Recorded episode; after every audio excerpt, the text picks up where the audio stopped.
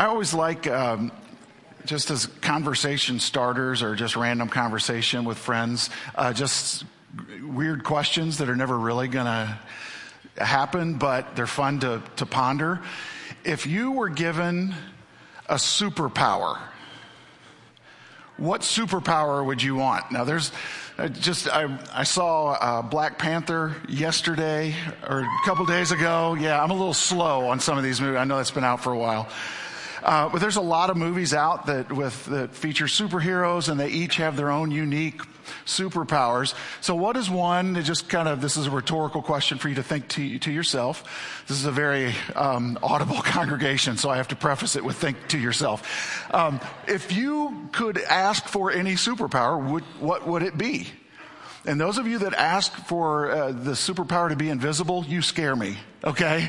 Because I know you're up to no good if that's the superpower that you want. But um, if you could ask for any superhero power, what would it be?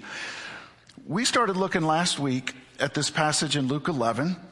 If you weren't here, I'm going to bring you up to speed. That's no problem. But uh, the disciples came to Jesus. Now, these disciples had seen Jesus do amazing things. They saw him teach with an authority that they had never seen before. They saw him feeding thousands. They saw him turning water into wine. They saw him healing the sick and raising the dead. All of these things they saw Jesus do. And so they look at Jesus and they say, We want you to teach us to pray. Now, isn't that interesting? If you could ask Jesus for anything, if you could ask Jesus for anything that he did, would you ask to pray? And I find that really fascinating. How many of us would be interested in doing some of these big kind of superhero things that Jesus did in the scriptures that's recorded for us? But they asked Jesus to teach them to pray. And I think this is really significant this isn't like they had just kind of run out of questions and thought this would be a good conversation starter. I think they knew something. They, they witnessed something in watching Jesus pray that made them think, above all else, what we're going to ask for is for him to teach us to pray. And I wonder if we underestimate the superpowers there are in prayer. I wonder if we fail to recognize what those disciples did, and that is that God, through prayer, does incredible things. Now, very simply, we define prayer as communication with God. There's probably a lot of uh, ways to be more specific um, about prayer or about particular types of prayer if you were going to define them, but really, uh, prayer is communication with God, two way communication. It is uh, voicing our heart to Him, and it is receiving His words um, in, in our soul as well. So it is a two way thing. And this series is called Bold Belief How to Pray. Our boldness does not come from the, the fact that we have been in church consistently and we've heard some really good people pray and we've picked up on their phrases and now we know how to pray. Our boldness in prayer does not come from a class or a book or anything like that. Our boldness comes from believing that God is here, that God hears what we have to say and he responds. We believe that God is good. And because God is good, and not just he is good, but he looks at us and he says, You are good. Because of that, we can boldly go to him in prayer. And so, in today's passage that we're going to look at, we're given a picture of Father God by way of a parable. Jesus shares this parable. And what he does in this is he contrasts a grumpy neighbor with an ever loving God. It's a parable of, uh, not of comparisons, but of contrast. And so, before we read that, let me give you just a little bit more context. In, in context, what's taking place as Luke is kind of writing out these stories um, and he has just kind of this big picture in mind, this point that he's trying to make as he pulls all of these pictures together. If you go to the end of Luke 10, which is right, at, uh, that's what precedes what we now know as Luke 11.1. Luke didn't write verse numbers and all that stuff when he put it together. But as he wrote this narrative, um, the passage that he had right before the disciples asked, Teach us to pray, is the story of Mary and Martha. And in the story of Mary and Martha, Martha is serving and she's really distracted in all that she is doing, and Mary is sitting at Jesus' feet and they are communicating. And what did we say communication with God is? Prayer. We wouldn't, right, we, we would kind of, if we were there, we would say she's talking to Jesus. Today we would say, you're praying. So Jesus and Mary together communicating prayer. Martha is a little frustrated because she feels like she's doing all the work by herself. And Jesus says, um, Martha, Martha, Martha, Marcia, Marcia, Marcia. Um, Mary has chosen what is best. In other words, Jesus is saying, prayer is what is best. It's really good.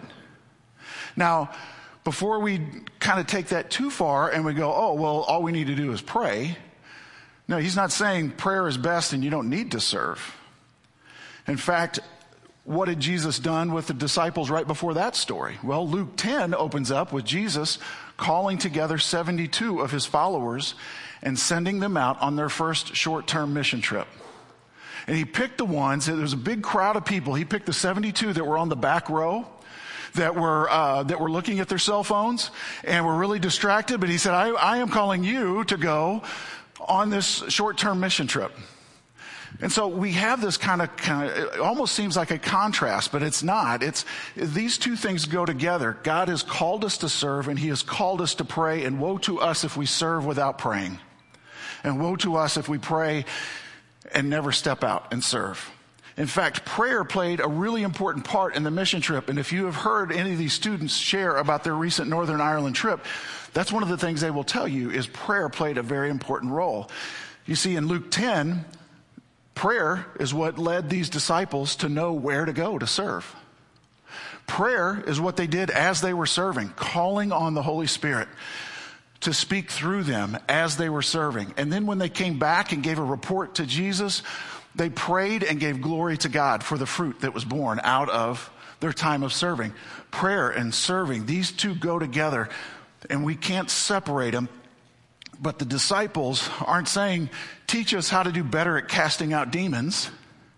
The disciples aren't saying, teach us how to feed everybody that we see. The disciples are saying, teach us to pray. And I, I know that they saw the link between these two. So there is this before, during, and after impact of prayer when we serve and we come before God and we humbly say, Prayer is not something that comes natural to me. Prayer is not something that I would say I'm good at. I want you to teach me how to pray. Prayer is vital, it is irreplaceable. And before we turn to our passage today, probably be good if we prayed. So let's do just that. Father, I believe that you are here among us. I believe um, that there are people in this room who have chosen to follow you, who have opened up their hearts to you. And in them, your Holy Spirit dwells. I pray that you will stir up that Holy Spirit to give them ears to hear and feet that are quick to respond. Father, for those that are still on this journey and have yet to acknowledge your goodness and your nearness, I pray that this will be the day, eyes open, hearts open, receptive to you. Lord, help me to remain in an attitude of prayer as I serve you in speaking. May everyone in this room remain in an attitude of prayer, just in their own way, just whispering to you, God, what do you have to say to me today? Change me. So we pray these things, and we want to continue to pray these things in your name. Amen. Luke 11, verse 5. Then Jesus said to them, Suppose you have a friend, and you go to him at midnight and say, Friend, lend me three loaves of bread. A friend of mine on a journey has come to me, and I have no food to offer him. And suppose the one inside answers, Don't bother me. The door is already locked and my children and I are in bed. I can't get up and give you anything. I tell you, even though he will not get up and give you the bread because of friendship, yet because of your shameless audacity, he will surely get up and give you as much as you need. In other words, this is just non-stop knocking, banging on the door. So I say to you, ask and it will be given to you. Seek and you will find. Knock and the door will be open to you. For everyone who asks receives. The one who seeks finds. And to the one who knocks, the door will be opened. Which of you fathers, if your son asks for a fish, will give him a snake instead? Or if he asks for an egg, will give him a scorpion? If you then, though you are evil, know how to give good gifts to your children, how much more will your Father in heaven give the Holy Spirit to those who ask him? And as I said earlier, this parable, this story that Jesus tells, is not to compare the neighbor who was awakened in the middle of the night, but to contrast. It's given over and above against this, this neighbor. And I wanted us to just kind of parallel these and to see that um, you could get a grumpy neighbor to do certain things, but it's a whole different level of receiving when a good and willing father comes to you. And so, uh, kind of in a couple of columns here, um, there are some characteristics. If you go back through this, in fact, this is a, um, something that you'll do as a life group for those of you that are following the discussion notes. The neighbor in this story is reluctant. He was asleep well, he was asleep until there was a really loud knock on the door. Um, he gave, I put gag gifts, but does that seem a little strange? If your child asked for fish, you would give him a snake, and if he asked for an egg, give him a scorpion. Well, a little bit more on that later, but strange, okay? Uh, the neighbor, very irritable. Maybe we don't blame him, okay? Um, how many of us like having our beauty sleep interrupted? The neighbor answers to avoid shame. In other words, the neighbor realizes if he doesn't do something, he's going to have a really bad reputation in, in the, among, among the neighborhood. Um, he does offer bread, and he is a friend, but it required that person to beat down the door. Now, in contrast, we see that Jesus is willing. Jesus is saying, when you knock, when you ask and seek and knock, I'm already awake. It's not like you've got to pray really loud to stir me to, to uh, out of my slumber. God gives good gifts and only good gifts, not gifts that harm. The, uh, the fish and snake and scorpion and egg thing, in that area, there were um, some fish that kind of had a snake like presence, some water snakes. And so he's saying, if you ask for a fish, why would I give you a water snake? In the scorpion and egg thing, there was a scorpion that when it curled up, it was in the shape of an egg. And so obviously there's a big difference between a scorpion and an egg. Um, I, maybe you like scorpions sunny side up, not me, but we've got um, God giving good gifts. He's hospitable. He's unselfish in the way he answers. In other words, the neighbor at first was really uncomfortable with this because it was disruptive to his schedule. But in this picture, Jesus is saying that there is a very unselfish answer to this. He's not, he will be inconvenienced. Instead of just bread, he is the living bread. He's giving himself. And note the closeness of this relationship, not just a friend, but when we ask and seek and knock, we're talking to our Father in heaven. We talked about this last week. And instead of beating down the door, we realize because of this father child relationship, we're already in that house. Remember, He is the God below the ceiling, He is here with us.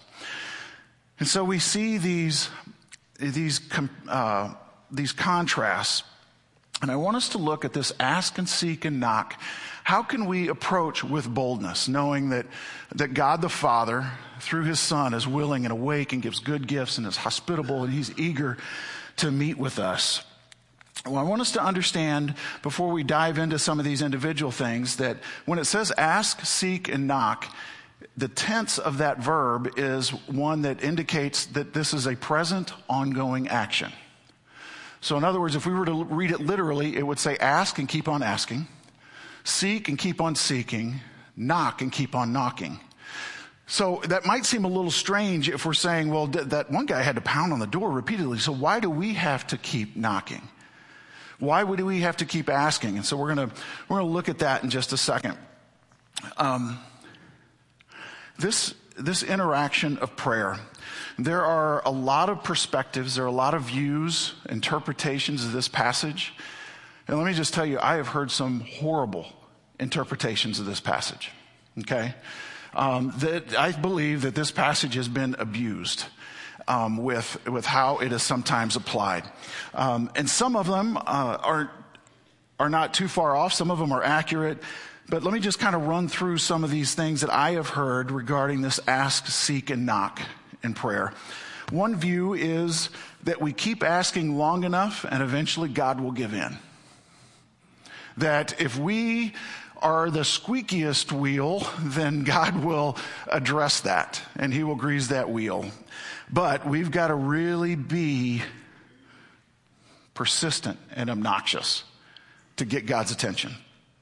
A second view I've heard is um, say please the first time and say thank you after that, believing that God has answered. Because if you keep on asking, then really what you're saying is, I don't believe God heard me.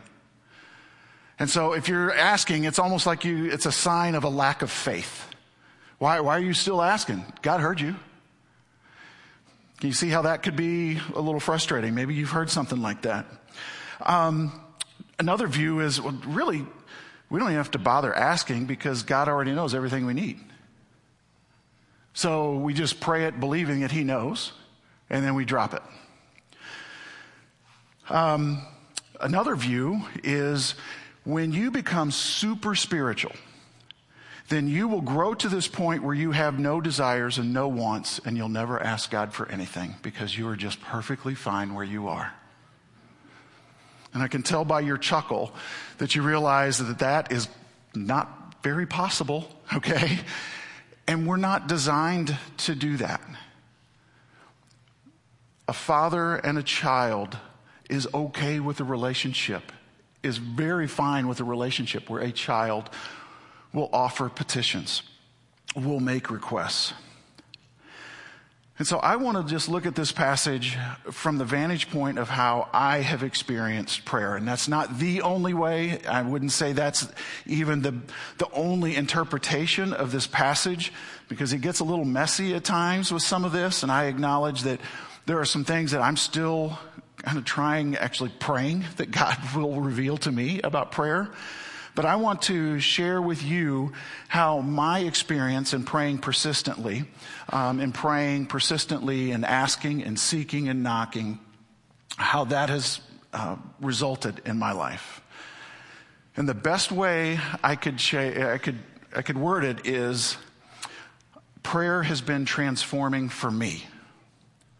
When I am praying and asking, whether I'm asking a petitionary prayer, something for myself, or an intercessory prayer, praying and asking for someone else on behalf of someone else, um, as I am seeking and as I am knocking, the greatest thing that I have experienced in my brief lifetime of praying is that what has taken place is God is preparing me and bringing me to a place where He can trust me with the answer that He gives.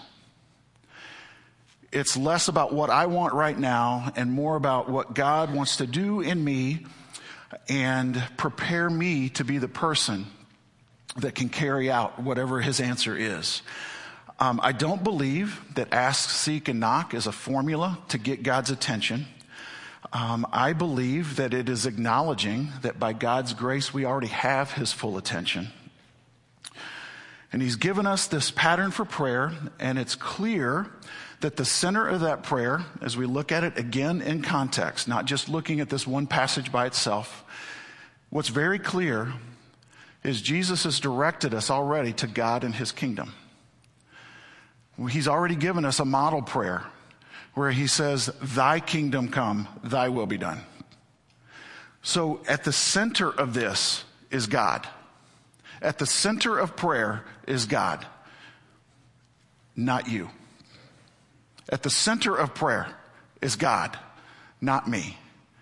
And one of the most powerful things that has happened in my life as I pray, and this is still I've got a long ways to go in this, but He is reshaping, transforming me to where my desires become more like God's desires, where I experience the kingdom in a way that I want to see His kingdom come. And so I find myself more and more asking and seeking and knocking for God and His goodness to be made known here on earth.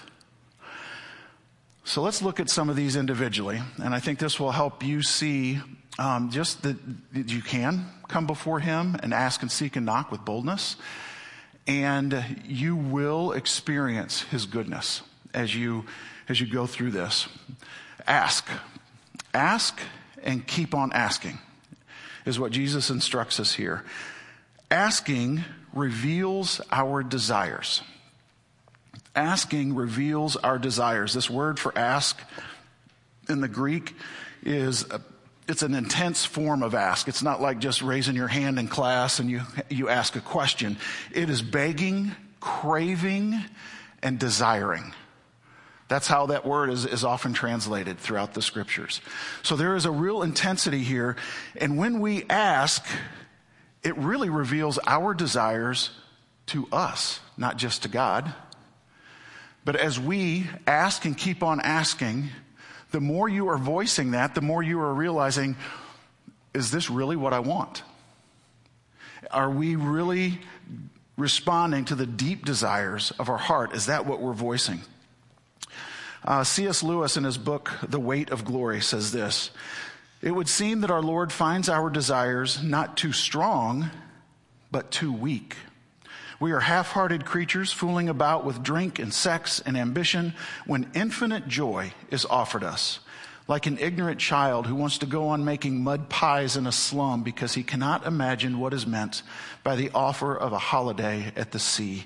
We are far too easily pleased the more we ask, I think it's like peeling back layers of an onion, and we get to where we can truly ask for these deep desires of our heart, and God meets us there. Um, several years ago, I was subbing at a middle school on a regular basis, and they enjoyed giving me the worst classes ever. And uh, it was a, always came home with uh, just a good story every time. And uh, one, one class in particular, the teacher of all things made it very clear that she did not want any students leaving to go to the bathroom unless it was an emergency.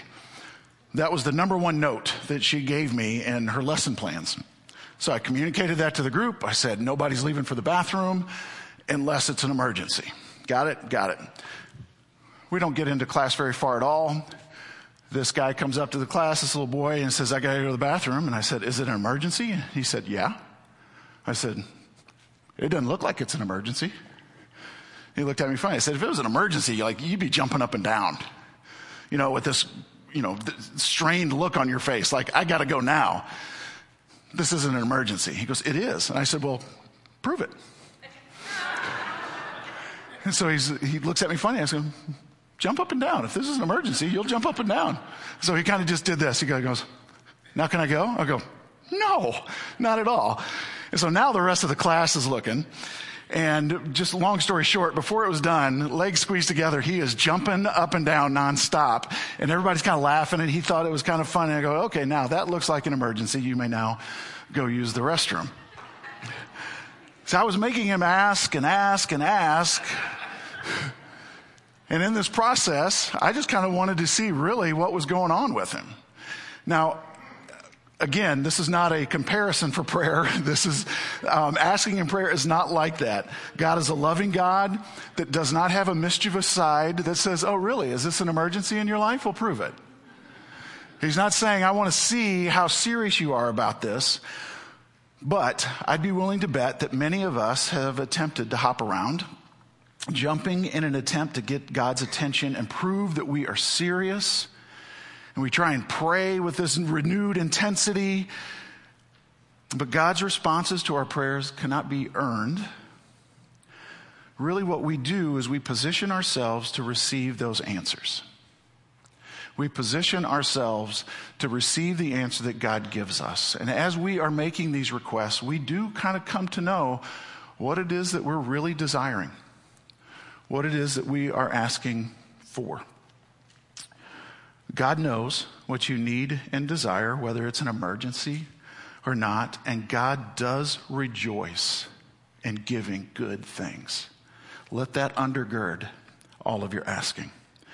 So we ask because asking reveals our desires, and we seek and we keep on seeking. And what seeking does is it alerts us to the object of our worship. Seeking alerts us to the object of our worship. When we are seeking God in prayer, what are we really after? What are we really after? Jeremiah 29 11 is a verse that's on a lot of uh, cross stitched and whatever poster boards and things like that. Verses 12 through 14, let's read those. Then you will call on me and come and pray to me, and I will listen to you. You will seek me and find me. When you seek me with all your heart, I will be found by you. Seeking and seeking Him seeking Him, not just something from Him. Seeking, um, the way that we seek is uh, it's through thinking and meditating, reflecting on God and His Word, um, but very closely, and this was interesting in, in more than one commentary that I read, this word seek is very closely related to the word worship. When we are seeking, we are worshiping. God tells us uh, Jesus tells us in Matthew 6:33 to seek first his kingdom and his righteousness. And all these things will be added to you. Um, throughout the Psalms, you read uh, verses like, You have said, Seek my face. My heart says to you, Your face, Lord, do I seek. Seek the Lord and his strength, seek his presence continually.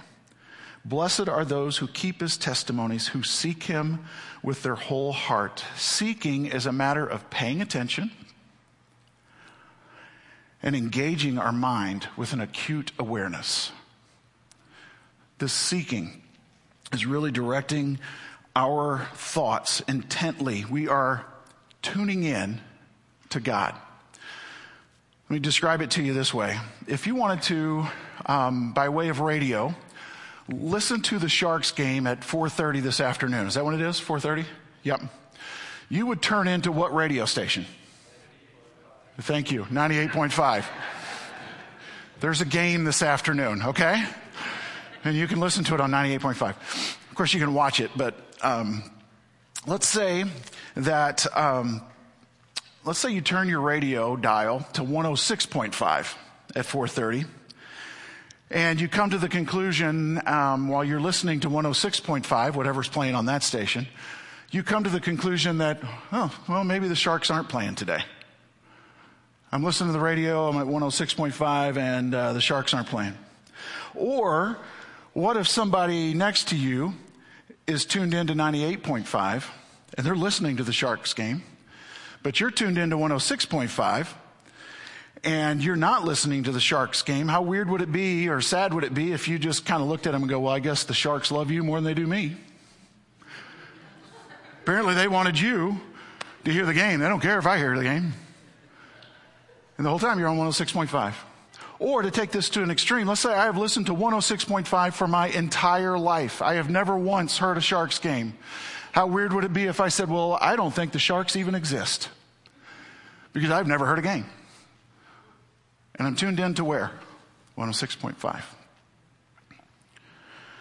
God is speaking, God is broadcasting, He's making His voice heard and His will known.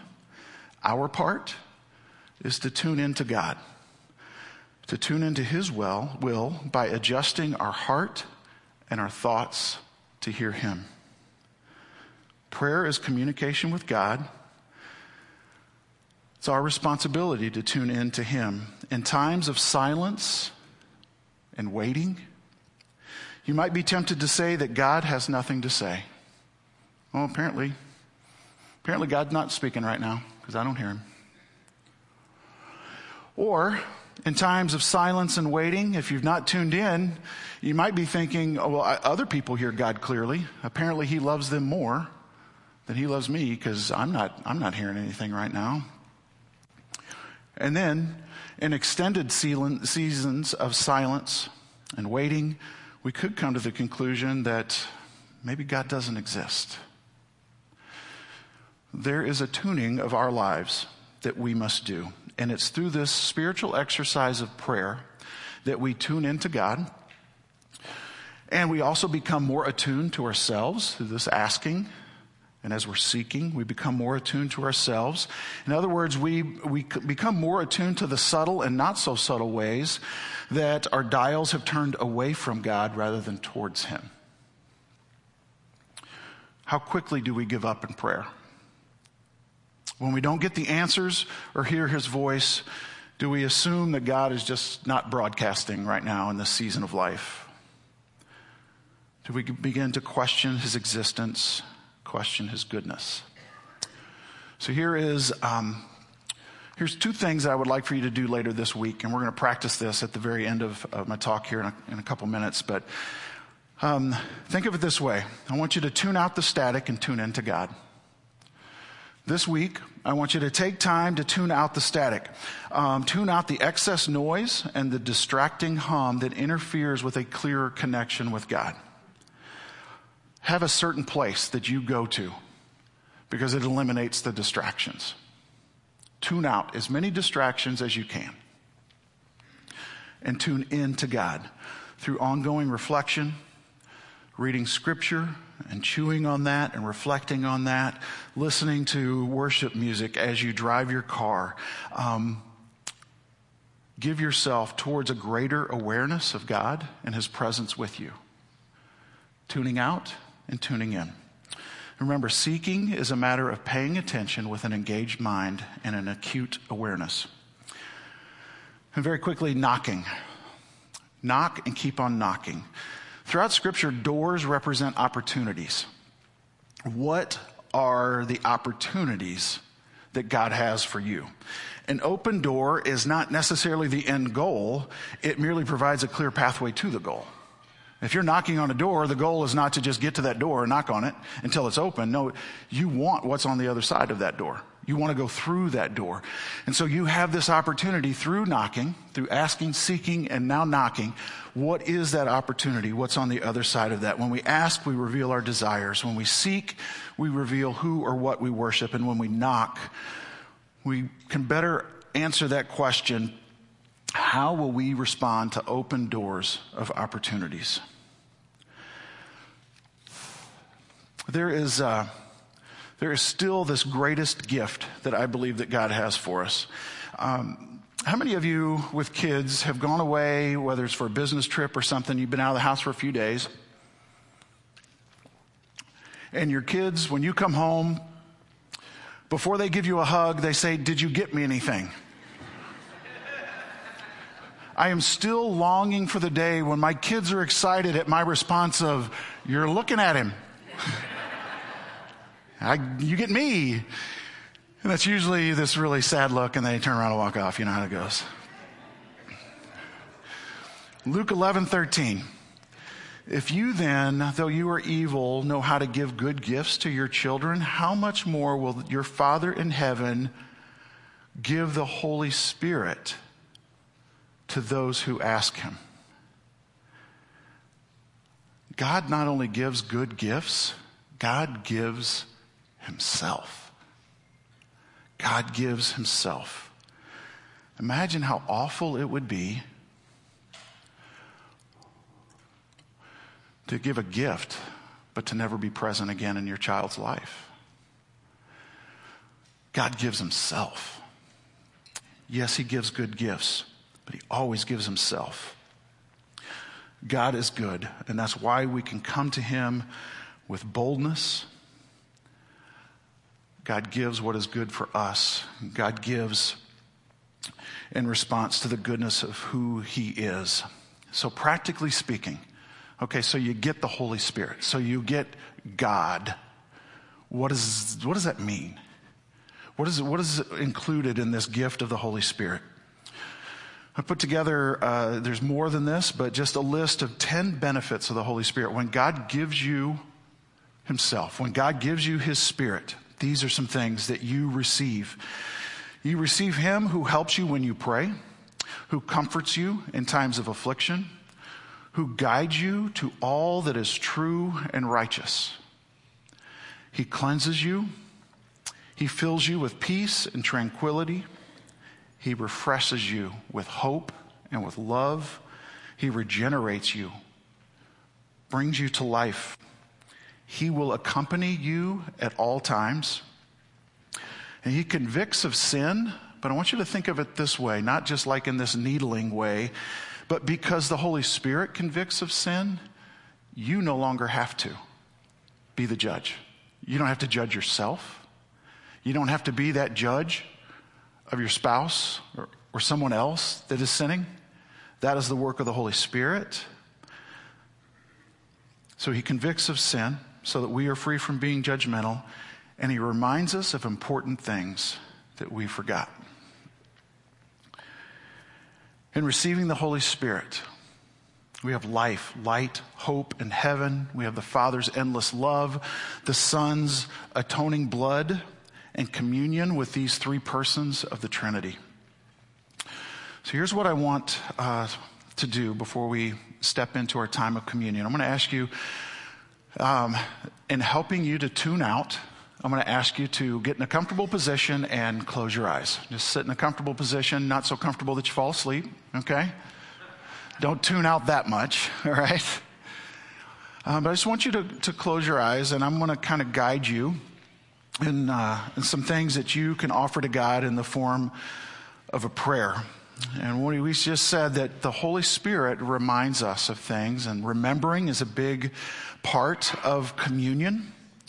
Um, we believe that Jesus said, Remember me on a regular basis as we partake of the bread and the cup. So, in preparation for that, begin by tuning out distractions whatever it is that you carried in here that was so heavy on your mind, can you just set that to the side for just a moment? Maybe imagine setting that at the foot of the cross and looking into his face. Sometimes one of the most distracting things in our life is disobedience. Has there been some type of disobedience recently in your life that you need to confess to? tune out that, not by ignoring it, but by placing it at the foot of the cross. Confess freely your sins to God without groveling or beating yourself up. Remember, you don't have to be the judge.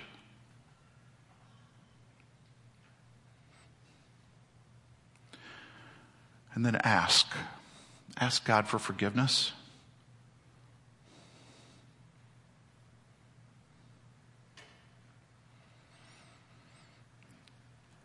What you're in the process of doing right now is tuning into God. Reflect on God, His goodness. Thank Him for His Spirit who lives among us.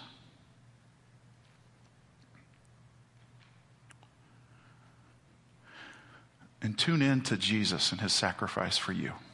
His body, represented by this bread that we're about to partake of, offered for you his atoning blood shed for you.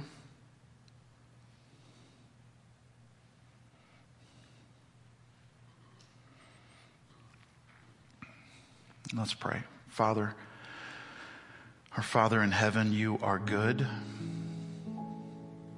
You are here among us. Your Spirit is alive in this place. We honor you by remembering the great sacrifice and love of Jesus.